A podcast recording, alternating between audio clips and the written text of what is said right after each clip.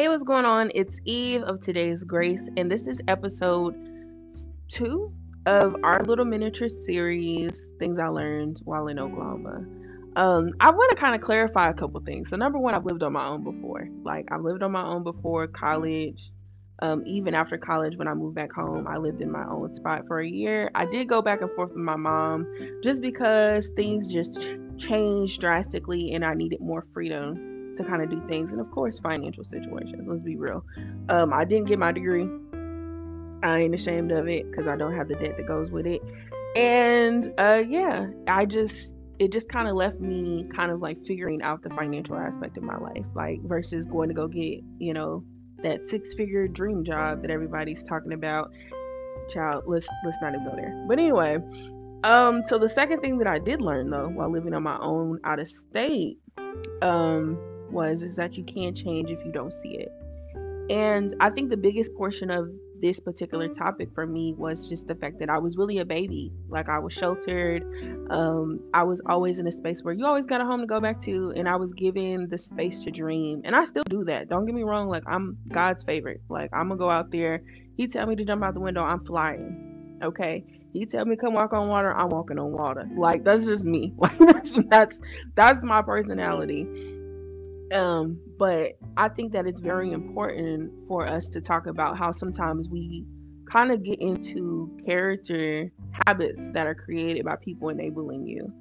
Um, and it kind of comes back to that whole difference between being nice and being kind. And even my previous topic, like, and I, I really want to talk about how some of these things just kind of weave in and out of one another. Um, because of like there's a core issue that kind of touches everything.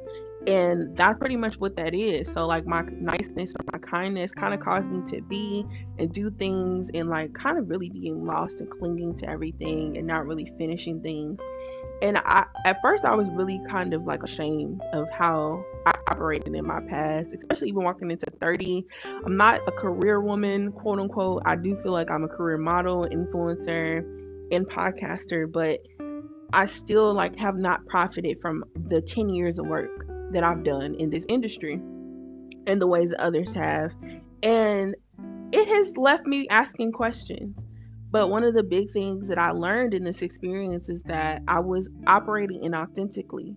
And pretty much everything that I was doing was tainted with that energy it's not that I was a fake person, but the the nice act and the me pretending to do something, God could not take me anywhere with that energy. Like he could not take me anywhere. And it was for me to see it for myself, for me to actually be face to face with who do you have to fake for? Nobody knows you here. You can just do and be who you are, be what you want to be.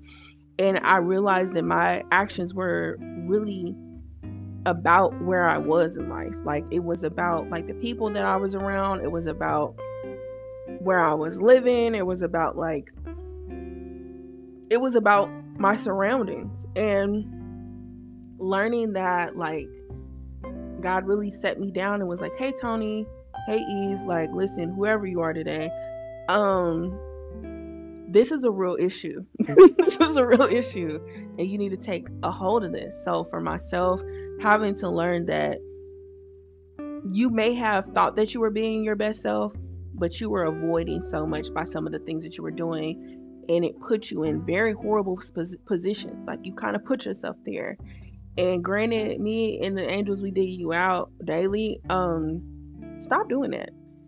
And so, if you're anything like myself, it kind of hits you hard. But then I started to realize how many people are given this information and don't do anything with it. So the difference is from you and I, hopefully, is that I'm not you and I, but like both of us walking forward from this moment is that when you're seeing something that you've never seen before, don't just immediately reject it. Sometimes you have to hold it to the light, inspect it, and see if it's true or not, if it applies to you or not. And if it does, do something about it. If it don't, discard it, you know? But understanding that you can't change it if you don't see it.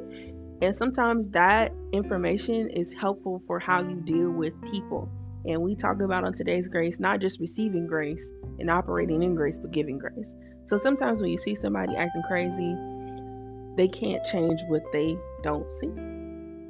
So now that you know what I'm doing today, I hope that you are doing something amazing. My name is Eve, and this is today's grace.